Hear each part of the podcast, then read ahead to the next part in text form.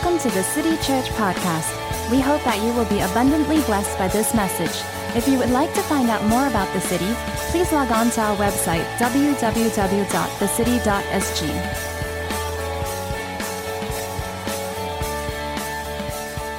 It's so great to be back in the second greatest city in Asia. It's really good to be with you guys. Um, I uh, that's that's that's how you win people right at the start, you know. Um, I uh, I bring greetings from Hong Kong. Who's been to Hong Kong here? All right, awesome. You are all invited. A- anytime anybody comes up to us in our church in Hong Kong and says, "Hey, we're moving to Singapore," uh, first thing we say is like, "That's awesome, awesome that you're going to Singapore." The second thing we say is, "You got to go to the City Church." And um, anytime that somebody leaves this church and comes to Hong Kong, Daniel says the same thing. He says, Oh, you got to come visit the vine. And, and so we really feel like there's this kind of partnership between the vine and the city. Um, and like Daniel said, 10 years ago, um, I was here and just sharing hearts with Joy and Daniel and just experiencing their love and their life. And I was deeply impacted by their ministry. Um, they were the first people to invite me overseas to speak, actually. Yeah, you really were. Um, and uh, I'm just super grateful for the way that you've spoken and trusted into my life. And these guys are um, like when they this. Um, I love you. It's going to preface what I'm about to say with that. Um, when when people talk about the church in uh, in Singapore in Hong Kong, they mention Daniel's name. Like Daniel has a reputation and a profile that is far beyond what we might imagine, what you might imagine here within this local church context. He has something that he carries in his spirit, him and joy, uh, in the kingdom of God in Asia. And I just honor you, and I'm so, so proud of what God has done in your life. Um, and I've just met Andre and Amy. And these guys, you know what? The beautiful thing that we have here in this church is the passing of the generations. And I'm, I'm here um, deeply honored that my founding pastor, Tony, is here. Uh, Tony and I don't get to travel that often. Um, and sorry, I will get on to preach at some point, okay? Bear, bear with me. But Tony and I, like, Tony saw me when I was like a, he actually knew me when I was about 10 or 11 years old, saw me as a 16 year old, saw me as an 18 year old, saw me as a broken 20 year old, and believed greater things in my life than what was currently happening at the time. And so he has passed on a baton generationally to me in leadership at our church. Daniel has passed that baton to Andre, and I honor that work. There's something very kingdom minded in the passing of the generations. Um, I went and listened to the last three messages that Andre preached here at the city, and I was blown away at the gift that God has given this church. This man, here's the beautiful thing about Andre, and this is very rare He's a man who's passionate about God's word, passionate about theology, passionate about getting things right, studying, researching, and learning. And he's also filled with the Holy Spirit. And those two things don't often happen, trust me. And he walks that out before you. You guys are so incredibly richly gifted in somebody who can bring the word of God like he does and marry it with the power and the ministry of the Holy Spirit. There's something Andre said a few weeks ago that deeply impacted me. He said this he said, Pastor Andrew is a really cool looking guy. and then, and then he added this for his age.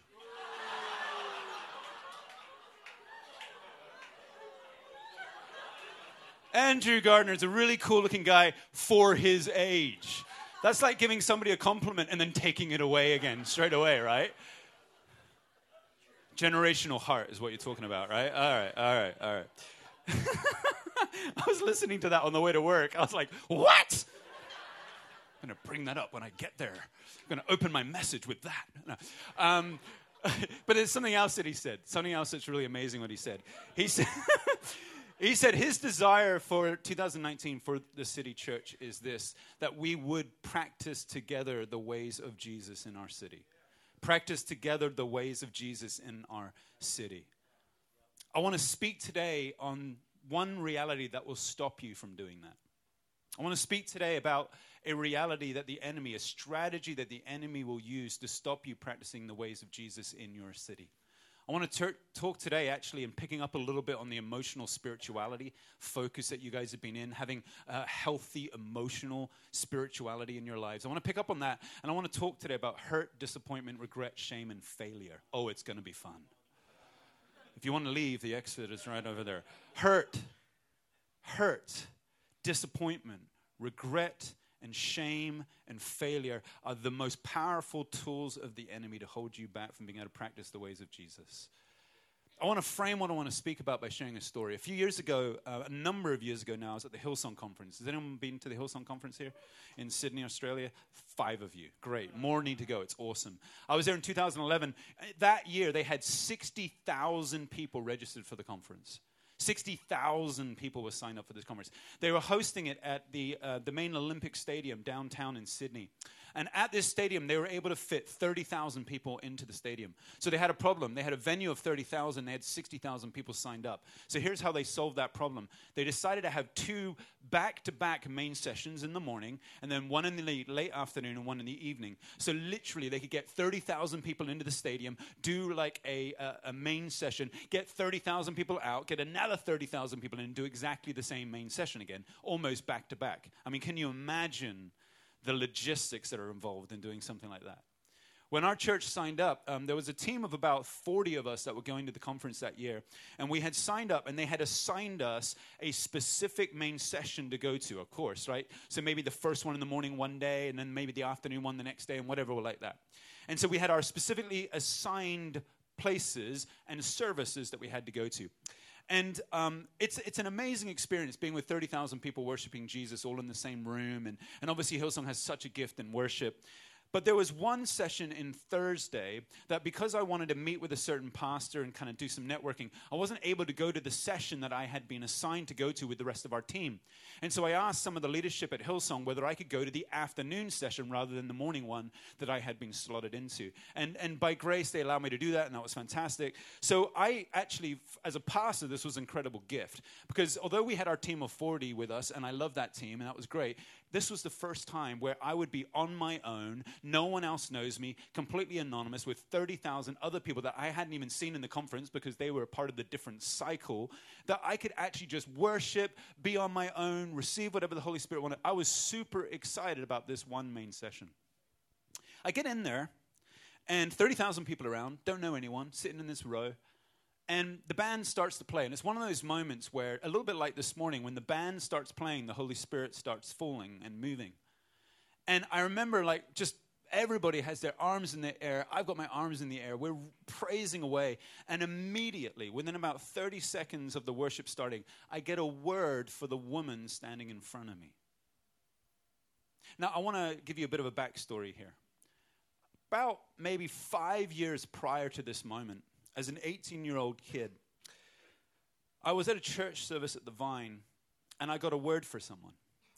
Now, it wasn't a particular gift that I operated in. It wasn't a particular thing that I felt like I had a lot of, um, a lot of anointing or authority in. But I get a gift and a word for a lady. She was an older lady, but she looked cool for her age. Um, and, oh, it's going to come up a lot. Um, she was an older lady. I'm an 18 year old kid. I have a word for her, and I'm like, okay. And I'm like, you know that moment where you have to muster up every amount of courage that you can possibly have, right? And I'm like, you know, she was in her like 40s. I was 18. I was like, I can't do it. Oh, I just got to do it. And so I walk up to her during the worship time. And I say, Hi, you don't know me, but I, I want to share this word with you. And I started to share this word, and I was kind of doing this like mini preach word thing to her after about five minutes of me pouring out my soul to this lady and speaking this word of Christ over her, she looks over to me and she says this She goes, You're not a prophet. I don't accept that word. you imagine as an 18 year old, right? And I remember thinking to myself, wow, okay. I mean, I respected, knew this person. They were older, wiser, been Christians most of their lives. You're not a prophet. I don't accept your word. The hurt in that was deep because I had stepped out in courage, believing that this was what God wanted. And this woman, older but cool, tore me apart with her words. Deep disappointment. And from that moment onwards, I had taken that gift and I had buried it because I'm not a prophet. Fast forward five years, Hillsong Conference, arms in the air, word right straight away for the woman standing in front of me. And here's the word God said He said, Andrew, you need to tell that woman that her husband really does love her. now, when that would normally happen, if I was with my wife, I might share with my wife and encourage my wife to share that word with the lady in front of me. But I'm on my own. I'm worshiping away. Andrew, you need to tell this lady in front of you that her husband really does love her. As she's worshiping, I'm like, is she even married? So as she's raising her hands, I'm looking for the ring. Can I have an amen? You need confirmation. I put my fleece down. It, does she have a ring, right? No ring on her finger, no nothing. She's kind of young. She's in her maybe early mid 20s. I'm like, wouldn't it be the worst if I kind of leant forward, tapped her on the shoulder, and said, Hi, um, we don't know each other, uh, but God wants you to know that your husband really loves you. I'm not married. Have a great conference. You know, like, like,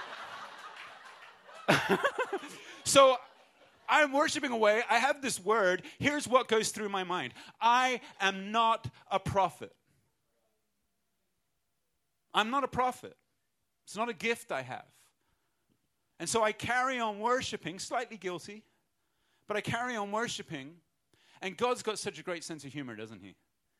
As I carry on worshiping, He gives me a word for the man standing next to me on my right.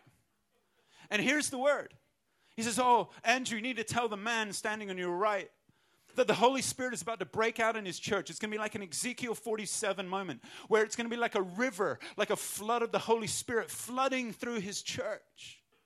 And so I'm worshiping away and I'm sneaking glances at the guy on my right to see if he looks like a pastor. I don't know what pastors are supposed to look like, right? But I'm, I'm kind of kind of checking him out, you know? And, and this guy does not look like a pastor. He's got like this massive beer belly. He's got like a really bushy beard. He's got like a leather jacket on. He looks like a Hell's Angel motorcycle guy. I'm like, why is he even here? You know, like that kind of look, right? I'm worshiping away. I'm like checking him out. He's worshiping away, but he's suddenly realizing there's this weird guy next to him keeps glancing at him. And so he starts to kind of look at me, and I'm looking at him, and, and he starts to turn to me, and I start to turn to him, and my heart is beating really fast. Andrew, you got to tell him that the Holy Spirit's about to burst out in his church. It's going to be a flood like Ezekiel 47. And I turn to him, and he's looking at me, and I'm looking at him. And rather than give him the word, here's honest to God what happens. We're looking at each other, and we just spontaneously hugged. we just start hugging. And like my, my mouth is right next to his ear at this point, right?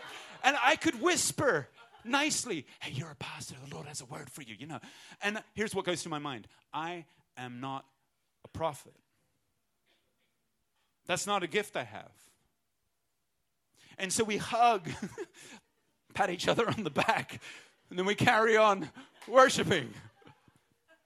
I get home that night to the hotel and I tell the team about this. I tell them, I had this word for this woman in front of me about her husband, and I had this word for this weird guy next to me about being a pastor and all this kind of stuff, and I'm sharing it. And my team is like, You are a loser, you know? They're like, why didn't you tell them those things? And I started to share about this 18 years old and this woman telling me I'm not a prophet and all this. Anyway, the team at the end of the night basically said, look, if you ever see these people again in the conference, you have to share your words. You got to promise us that you're, and I'm thinking, 60,000 people.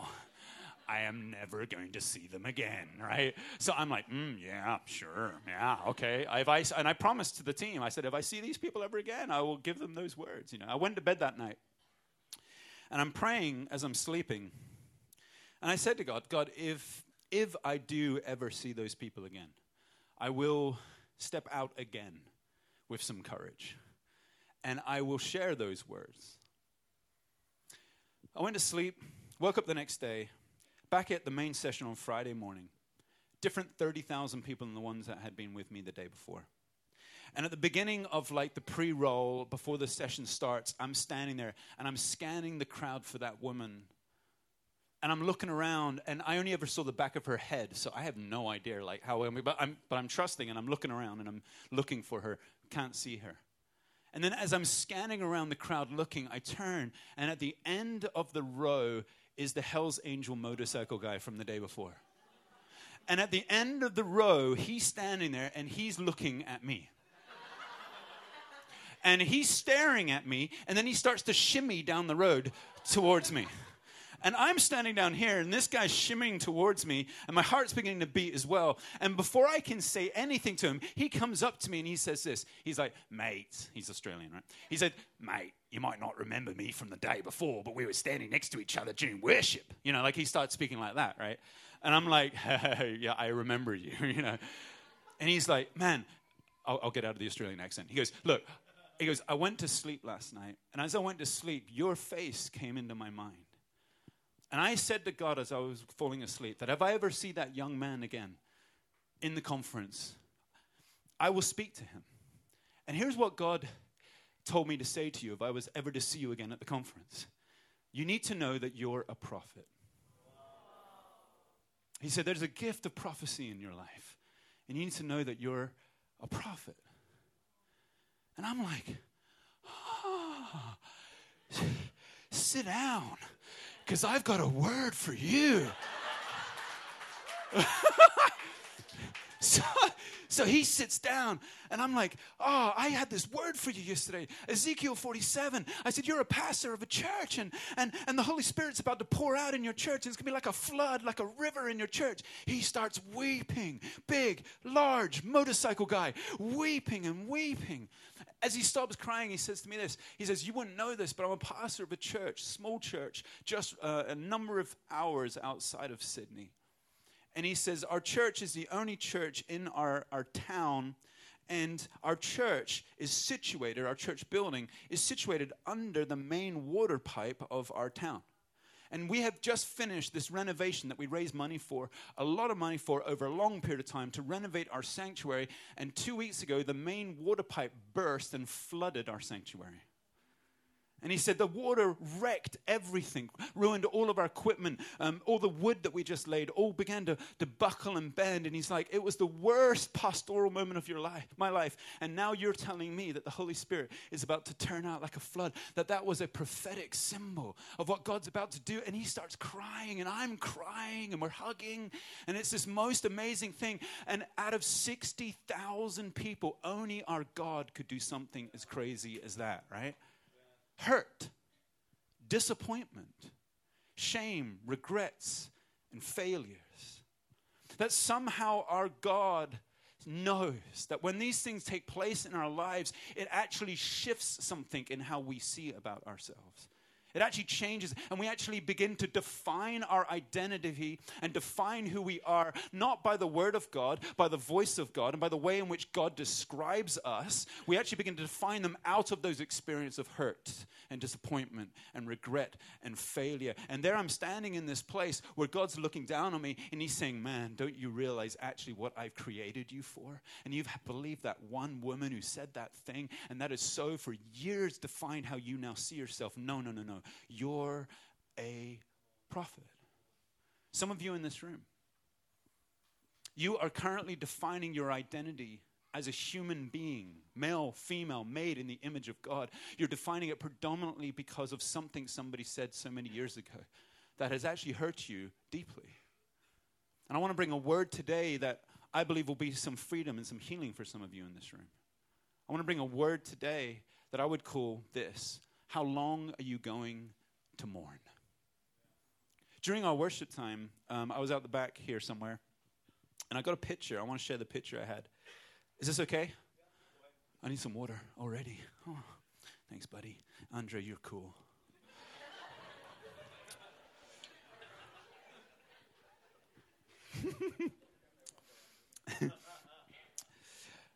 I, I, saw this picture of, um, and it was a bit of a funny thing. It was like a, a Singaporean park, and somebody was walking through this park, and they were, um, they were just covered in all of these clothes. They had like five pair of jeans on. They had like five t-shirts, five shirts, five jackets. They had multiple ski hats on. They had um, scarves on. And I think I was thinking to myself, this is the stupidest picture for Singapore ever because it never gets cold here. And God was saying to me this: that here's what happens with hurts, disappointments, regrets, and shame and failure that these things actually become like clothes that build up in us and weigh us down. And they happen often in a particular season in our lives. But because we don't have the natural ability to sometimes allow those things to go, to remove them from our lives, we end up actually just storing and building them up with us so that we end up wearing those clothes in the wrong season. And we find ourselves walking in the hot sun of Singapore wearing a huge amount of clothes that are completely inappropriate for the season in which we are currently in. That's the greatest strategy I believe that the enemy has against our ability to practice together the ways of Jesus in our city. That we would be so burdened and weighed down by all the stuff in the past that we're not able to walk into the future that God has for us. Now, this idea of being able to release these things is very much a common theme in our scriptures something that I could have gone to many different passages today to kind of pull out some ideas. But I want to go to one specific one that I think is most relevant for us as this church in this time. Uh, and it's found in 1 Samuel. If you have your Bibles, um, whether they're uh, electric or paper, I would encourage you uh, to get them out. Um, we're going to take a look at um, a story out of 1 Samuel um, specifically right at the start of chapter 16. Now, before we turn to the specific scripture, let me give you some context and background. From 1 Samuel 8 all the way through to 1 Samuel 16, it's a significant moment in biblical history. In chapter 8, Samuel is at the end of his life. Samuel's had an incredible ministry. He's a judge over the people of Israel, he's a prophet over the people, and he has been used by God in some phenomenal ways. Samuel has actually been one of the few judges in all of Israel's experience who has actually mirrored and embraced the heart of God for God's people. He is the archetype judge over Israel. He's had a phenomenal career, he's at the end of his life. And as he's at the end of his life, the people of Israel realize that when he dies, somebody else is going to have to take his place. And they also look at Samuel's children, Samuel's sons, and they realize that those sons are not of the same character or heart as Samuel himself was. And they're worried that when Samuel dies, he'll just automatically pass on to his sons and they will end up being judges over Israel. And so Israel, as a community, gathers around Samuel. And here's what they say in 1 Samuel chapter 8 they say, Samuel, you are very old. And you are, I'm going to I'm gonna resist the joke there with Andre. Um, Samuel, you are very old and you are about to die, we don't want you to pass on leadership to your sons. So, therefore, would you anoint a king to lead us? They look out over the other nations that were run by monarchies. Israel at this time was still a confederacy of 12 tribes. And this is the point in our biblical history where the shift happens from confederacy to a kingdom. And they say basically, you're old, you're going to die, we don't want your sons taking over, give us a king. Hurt, disappointment, regret, shame, failure. Samuel is a human being. And these emotions stir up in his heart. And you can imagine he's at the end of his life, and this is the legacy he's going to lead. And so he goes to God and he says to God something simple. He says, God, they have rejected me as leader of these people. Can you, can you sense Samuel's heart? He's feeling rejection right at the end of his life. It would be like if I came up to Tony and I said, Tony, look, you did a great job during your time, Tony. It was good. It was good. But your time is done. You're, you're, you're old now, Tony. And we need to move on from you. And so there's this pain and this hurt in this man. And he comes to God and he says, They've rejected me. And God speaks over him something so beautiful. He says, No, they haven't rejected you, Samuel. They've rejected me as king over these people. Now, I want you to see the interplay here as we're talking about what is uh, this idea of emotionally healthy spirituality. I want you to see the interplay here, and Andre's picked up on this in his messages, between our human emotions and God's emotion. God identifies with our human emotions. And he says and speaks over this context. And he says, My heart is hurting too. They haven't rejected you, Samuel. They rejected me as king because if they want an earthly king, it's basically to say that they're not seeing me as king anymore. And so Jesus and Samuel have this connection point around this emotion of hurt and disappointment.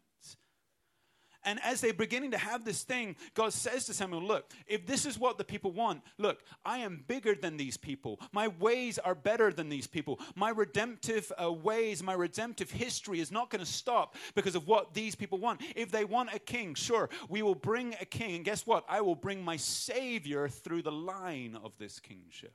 I will take a broken, faulty thing of thinking and of hurt and emotion, and I will reconstitute it to be the glory of God in this place. And so, through the anointing, God says to Samuel, Fill your horn with oil. A, a, horn was what a prophet and judge would carry with them, and they would fill it with anointing oil, and they would come up to someone like Andre, and they would pour it over him and say, You're anointed to lead these people in this place at this time. And so God says to him, Fill your horn with oil, and I'm going to send you to anoint this person that I've chosen to be king. And this is the person of Saul. Now, Saul, on paper, was the perfect leader for God's people. He was good looking, he was tall, he was rugged, he was a great warrior. I mean, if you were to have a list of things that you wanted for a leader of God's people, this man ticked every box. And so Samuel goes and pours oil over him. And remember, this is probably for Samuel, he's thinking, the last act that I will do as a judge over these people. This is my swan song. This is my final ministry move. I'm anointing this man. And once I've done that, I can begin to move away into the shadows. This person will then be the leader of Israel. This is Samuel's deep, weighty, important final act of his leadership. Do you see that? Okay. Samuel start, uh, Saul starts out pretty well as a leader. You can have a look later at chapters 9 through to about 15. He starts out pretty good. He does some good things. He looks after the poor, he looks after the oppressed, worships Yahweh, he understands God's heart for his people. But then something begins to take place. A shift happens in his heart. This so happens with the seduction of power in leadership. He goes from other centered love to self love. He shifts from this idea of being here as a servant of Yahweh for the people who are oppressed to suddenly beginning to think that the people are here to serve him. He erects statues of himself. If Andre ever starts erecting statues of himself around Singapore, please be concerned.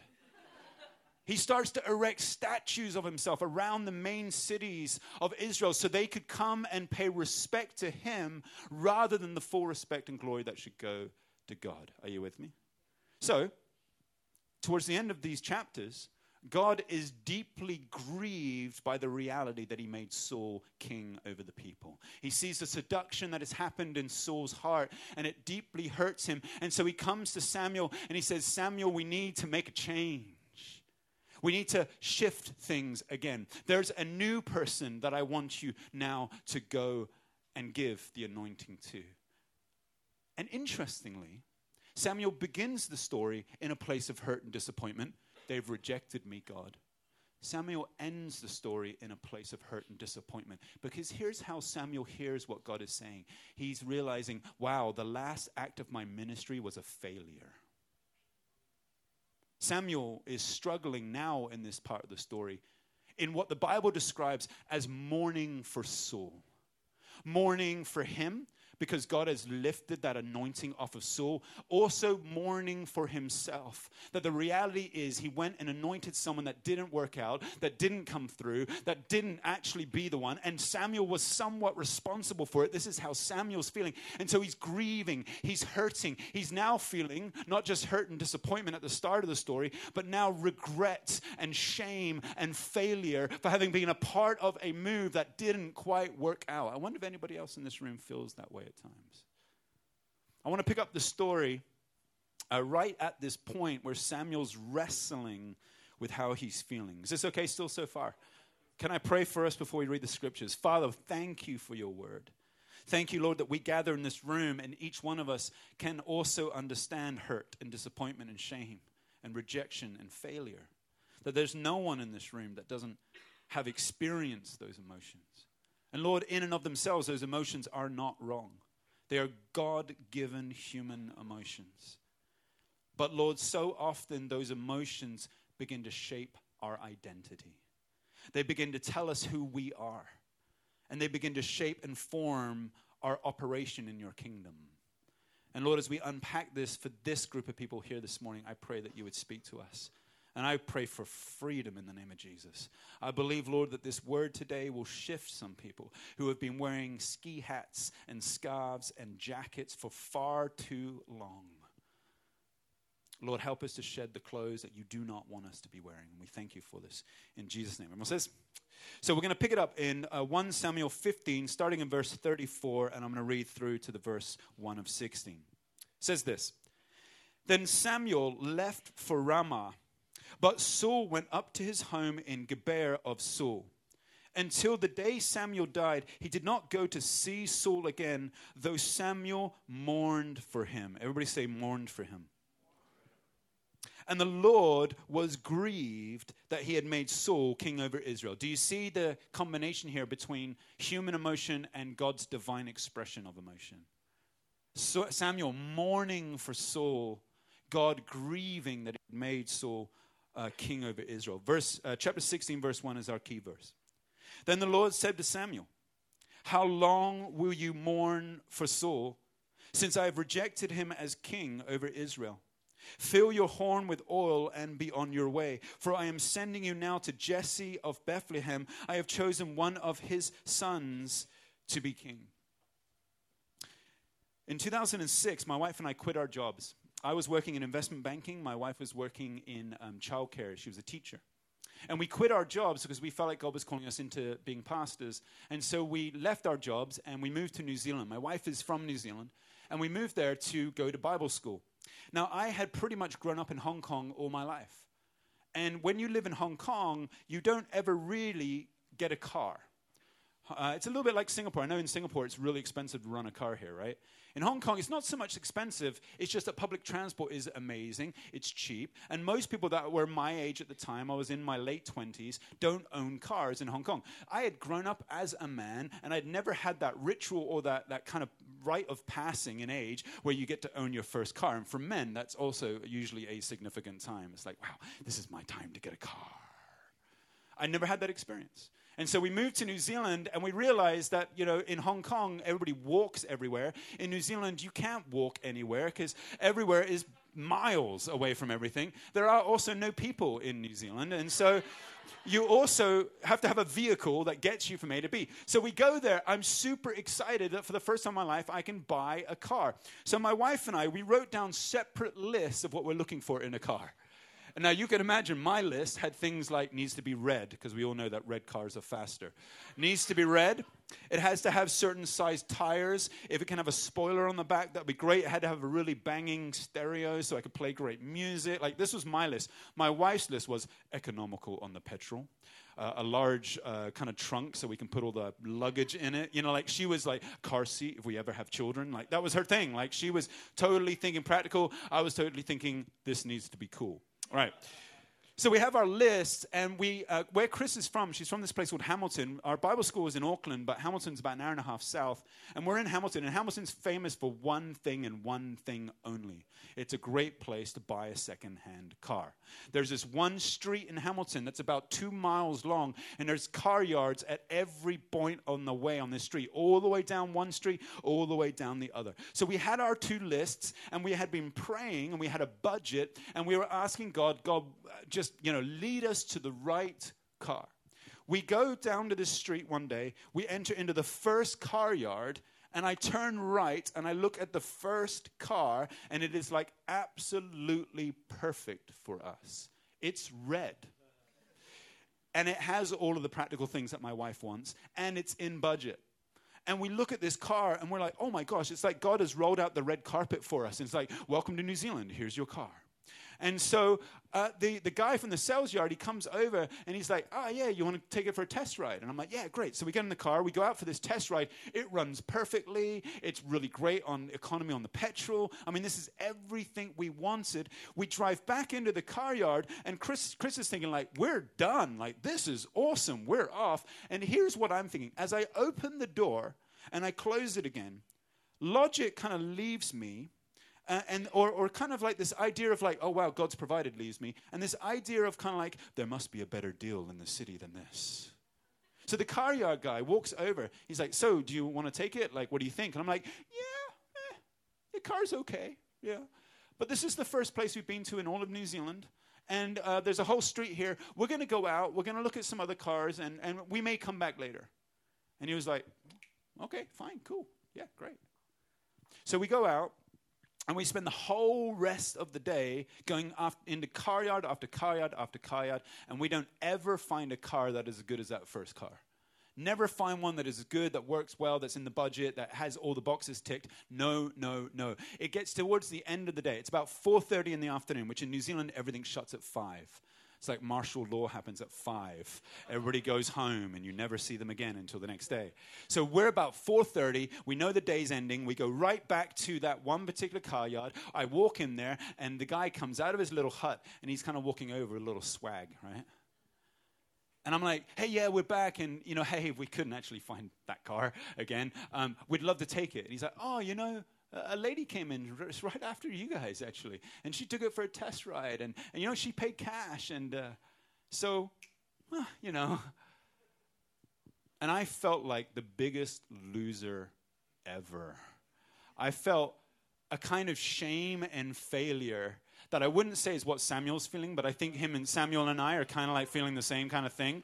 Like, like I failed, like God had provided the perfect thing, and then I didn't take it, I didn't jump on it, and I, am kind of now left in this. And I felt such an idiot. I'd let my wife down. And then for the next two weeks, I was searching everywhere in New Zealand for a car like this. I could not find a car. About two weeks later, I'm online on some car site, and I'm scanning through these cars, and every car that comes up, I'm like, it's not as good as that first one. It's not as good as that first one. It's not as cheap as that first, you know, and like every, like that first car became like the, the litmus test for all other cars that I would ever see. Are you with me? And so I'm sitting there, and then God breaks in, like sometimes He has to do. And here's what God says He goes, Andrew, how long are you going to mourn for that car? Because I've got a new car for you. But you're not going to be able to move into this new car that I have if you're going to continue to mourn for the one that has gone for you. God shows up to Samuel and in only the way that God can do, he says, Samuel, how long are you going to mourn for Saul? You, you see, there was something that was going on in Samuel's life where, where he wasn't able to be able to realize that God had a future for him.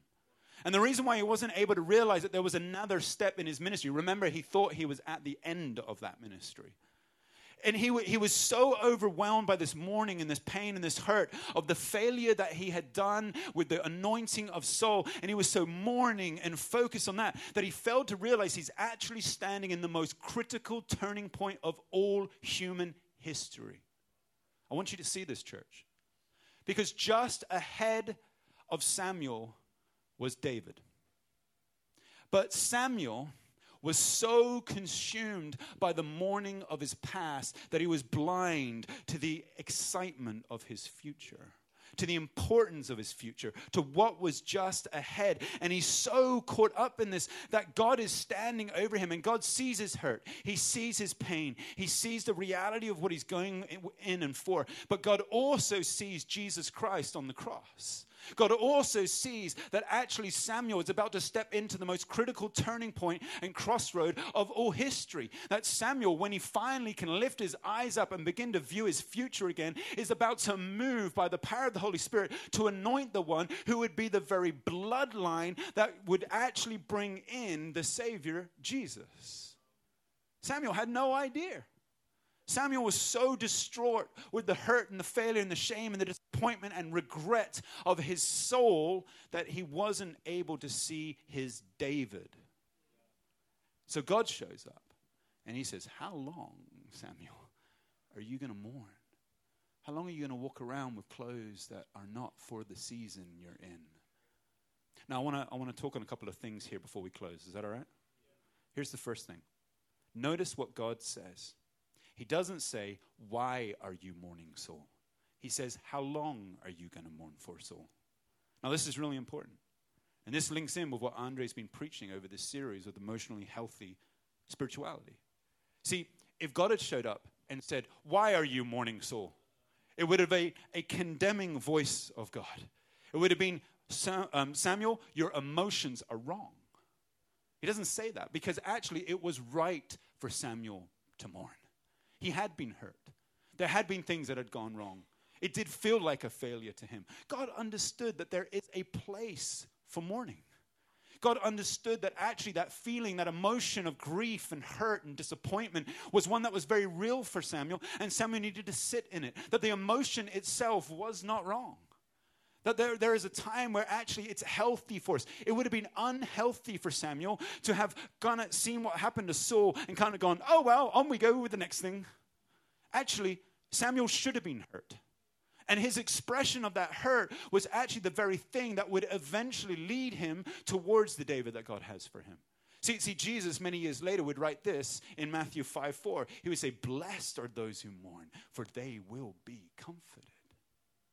In other words, those that mourn and hurt and have regret and shame and disappointment, some of you in this room where those words have been spoken over you and they've hurt you and they've held you back, and you know those things, the baggages, the clothes that you're still wearing, and you feel like, wow, man, like, why is this happening to me? God stands over you and He goes, man, you're actually blessed because I'm about to do something in you. I'm about to heal and release you. I'm about to bring the comfort that you so need. Man, the mourning is important. The Bible would say, hey, mourning lasts for a night. It does last, it is there, but joy comes in the morning.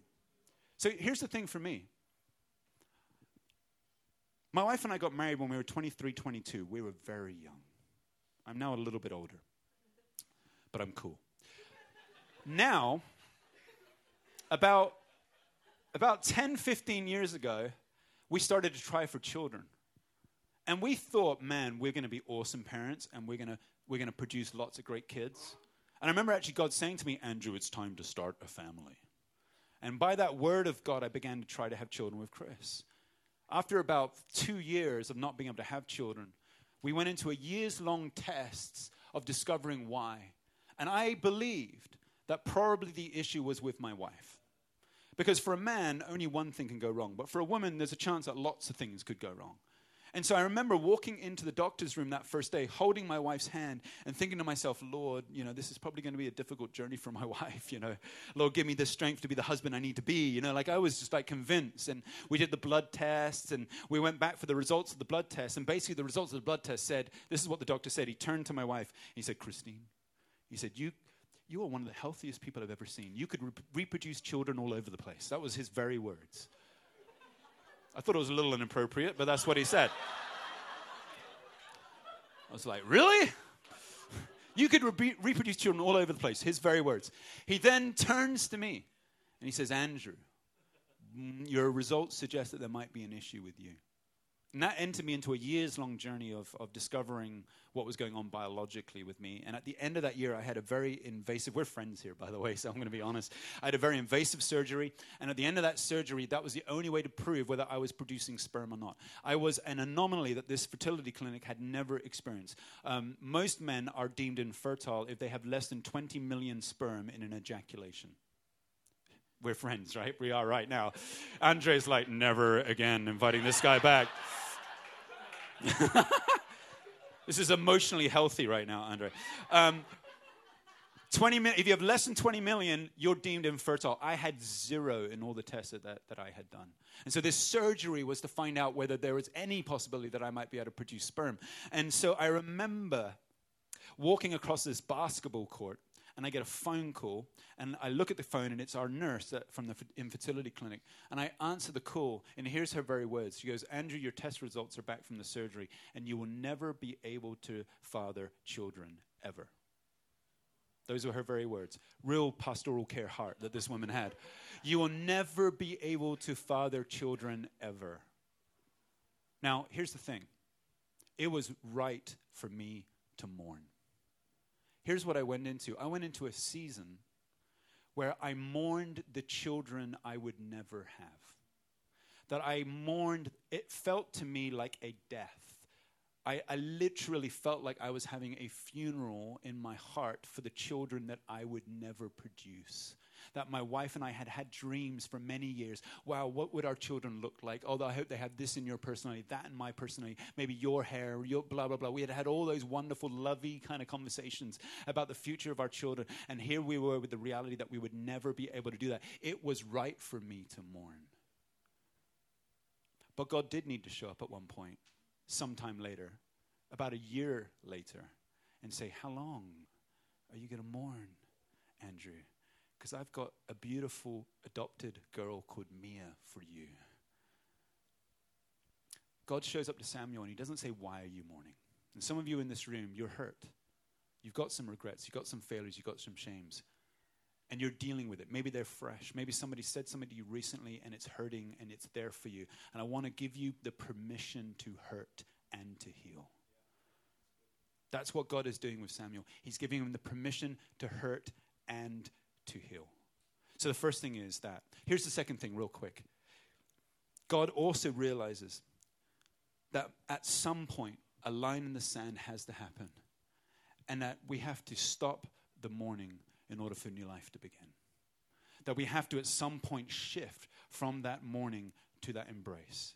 When I sleep, I sleep lying on my arm. Does anybody else do this? You just lie on your side, lie on your arm, arm under your pillow. People are like nodding their heads, like, no, I don't sleep like that.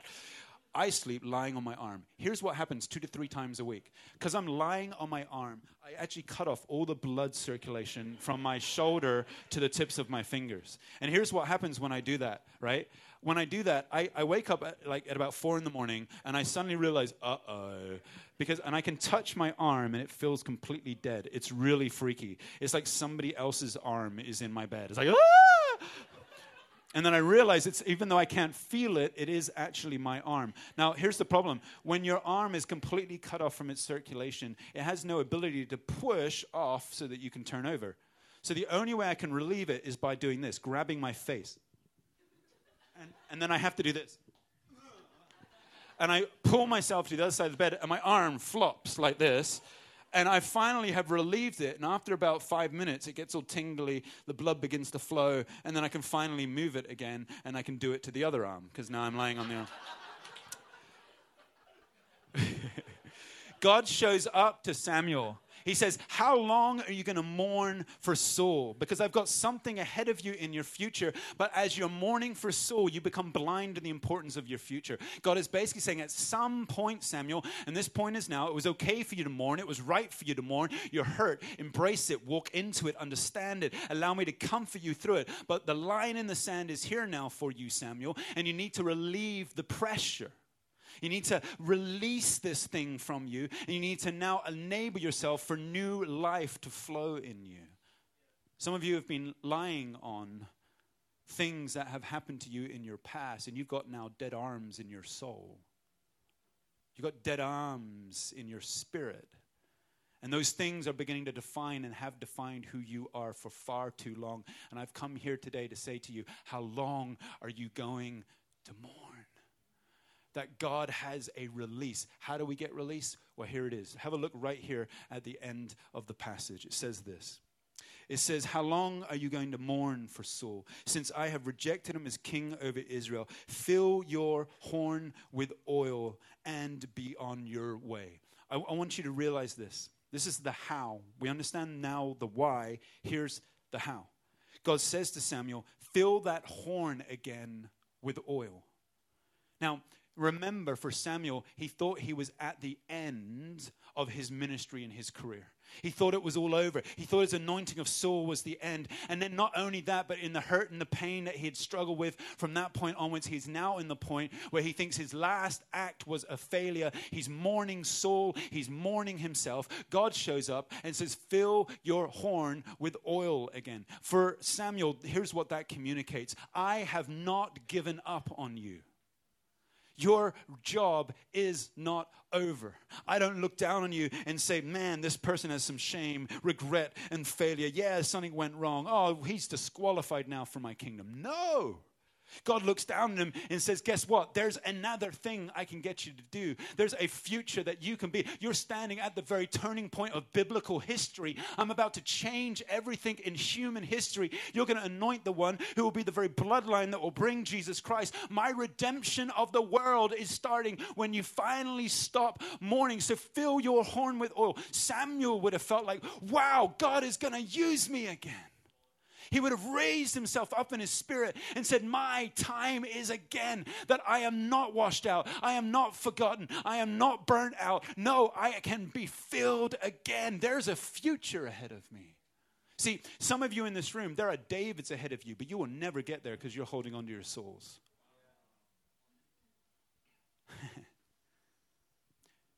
and so he says, How long, Samuel? Oh, for there's something so special and beautiful right here for you. Fill your home with oil. This is basically like God saying this. Him saying, How long will you mourn, Saul? Is God saying, How long are you going to go without allowing the Holy Spirit to heal that part of your life? See, there's difference between sin and wounds. Sin is something we confess. Sin is something we do and we need to confess it. Wounds are things that happen to us often because of someone else's sin. And you can't confess a wound but you can invite the Holy Spirit in to heal a wound. And so he's saying to him here, hey, Samuel, are you willing and ready to actually make that change?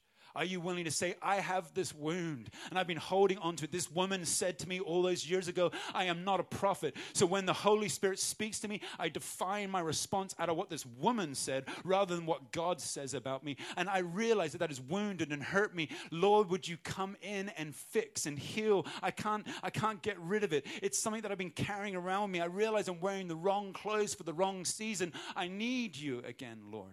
There's this thing in Chinese culture called add oil. Do you guys know that here in Singapore? I get emails from my congregation members, and at the bottom of the email, they're like, add oil, Pastor Andrew. And I'm, and I'm always like, my noodles are oily enough. Thank you very much. I don't like, and it's almost like God is standing over Samuel. He's like, add oil. There's more for you here. And I want to speak this over you, and I'm going to close with this. There are many of you in this room where there are Davids in your future, and you're at danger of missing out on these incredible things God has because you're hanging on to your Sauls. And I wonder whether today it might be a moment where the Holy Spirit is speaking to you, your heart is beating, and you're beginning to think to yourself, I have a wound that I need to invite the Holy Spirit, the oil of God, to fill this horn again. See, you are a horn of God in Singapore in the sphere of influence that God has for you. And I believe He's standing over you, some of you today, and He's saying, It's time to be filled again. The time of mourning is over, but joy comes in the morning. Those that mourn, they're blessed because they will be comforted. And some of you today, man, this is a word in season for you because there is a release that's about to happen that is actually going to bring you into the very thing that God wanted. Jesus was God's great horn of oil who came down to this world, gave up his life, paid the price for our sin on the cross, was born again. Why? So that the Spirit of God might be poured out on you and I. Christ went to the cross so that we could recognize our hurts, not run from them, but walk in a season of it, as I've been saying in this message, but also so that we would realize that at one point, we don't carry it around with us anymore because the cross of Christ has paid for it. I wonder whether we might be able to pray and do some ministry around that today. Here's what I encourage you to do just take a moment just to close your eyes.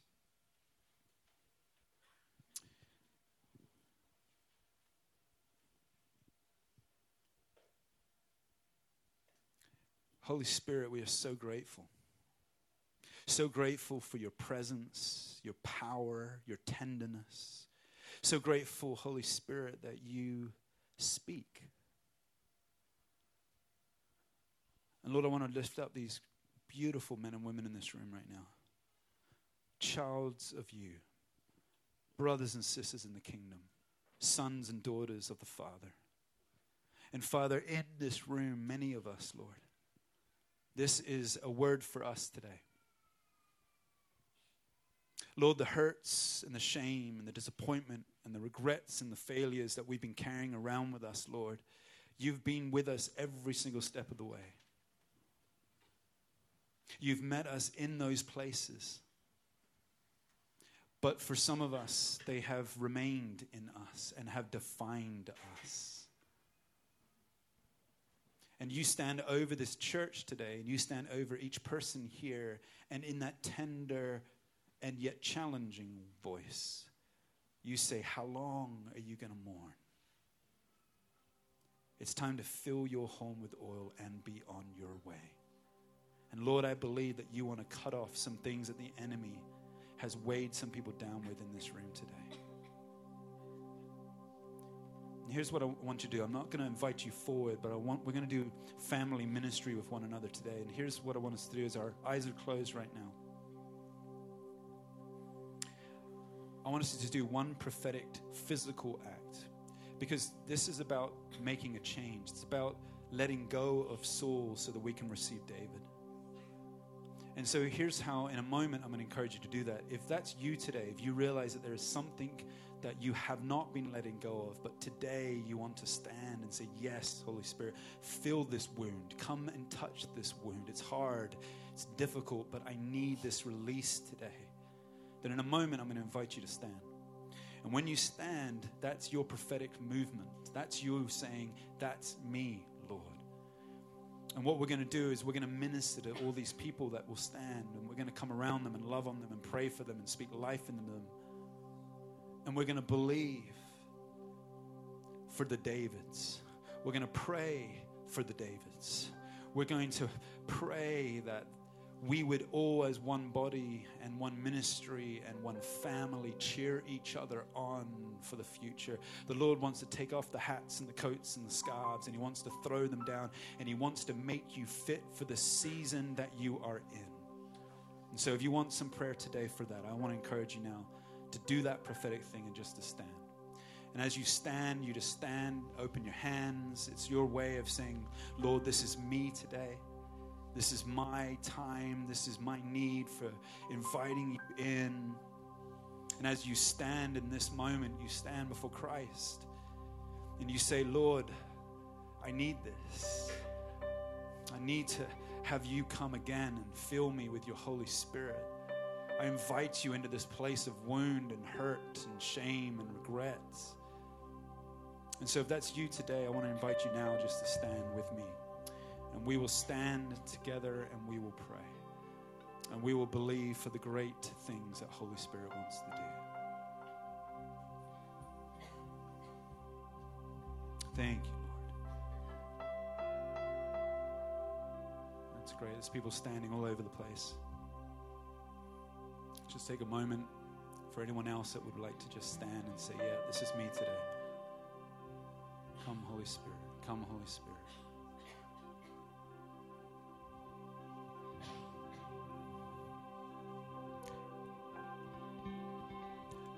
Those of us that are still seated, it's our chance to be able to minister to our brothers and sisters. What a gift it is to be able to minister the life of Christ to people. And so, if you're standing, just keep your eyes closed, your hands open, just ask the Holy Spirit to come. And for those of you that are still seated, you might want to now just turn and have a look at who might be standing near you. And as you see someone, maybe you know them, maybe you don't, I want to encourage you just to begin to minister. Just put your hand upon them. Just begin to speak life. Just begin to pray. Just begin to ask the Holy Spirit to move. Just begin to stand with your brothers and your sisters and speak words of encouragement. Listen to the Holy Spirit.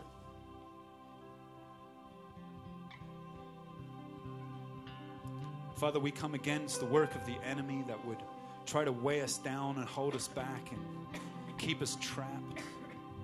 And Father, we release now the Holy Spirit in a special way over these people. No more mourning in the name of Jesus. Lord, we cut off, we cut off the the ways in which we've allowed this hurt and this pain and this regret and this failure and this disappointment to begin to shape us, to begin to speak to us, to begin to change and turn our identity. And Lord, we confess, Lord, that. And in this moment, Lord, we say thank you for the ability, Lord, that you bring to take us from one place to another, from a place of hurt and, and mourning to a place of healing and new life.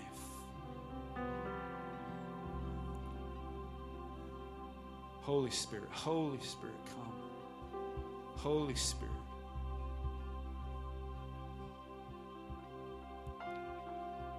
Holy Spirit, we need you. Father, I pray for each person who's standing here that you would now fill them, Lord. Fill them, Lord. Fill them with the Holy Spirit. Lord, bring your comfort that you promised at the Sermon on the Mount. Blessed are those who mourn, for they will be comforted. Lord, we pray for the comfort and the power of your name and your spirit. We cut off the ways in which these people have been weighed down with things that you did not want them to carry.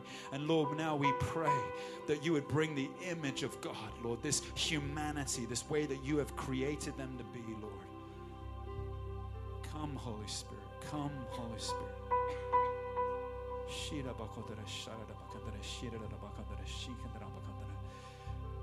Just begin to speak words that the Lord might say to you, just encouragement and life. Holy Spirit, come.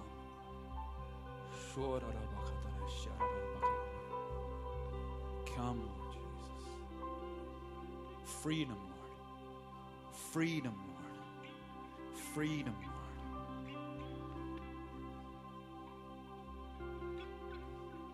There have been some things that have been said over some people in this room where uh, mothers and fathers have said things years ago that have deeply hurt and shaped you. And I feel this is the moment. This is the turning point for some of you in this room where a father or mother, maybe well meaning, well intentioned, they have said something over you that is not right. It is not who you are as Christ sees you. It is not the man or the woman that Christ has made you to be. And those words have deeply hurt you and they've impacted the relationships around you in your life today. And this is your moment. Come, Holy Spirit. This is your moment. Father, words, Lord, like little arrows and daggers that have hurt people, we cut them off now in the name of Jesus. Lord, words that have tried to shape and form, Lord, something that somebody is not. We speak, you are a daughter of the King. You are a son of the King. You are somebody formed and shaped in your mother's womb, that the Lord has created you as a masterpiece in His eyes. That you are shaped and formed for a future where God will lead you and move you and use you again. You are not the words that have been spoken over you. You are what the Holy Spirit says about you. You are what the Word of God says about you. That is who you are. Holy Spirit. Holy Spirit. Holy Spirit.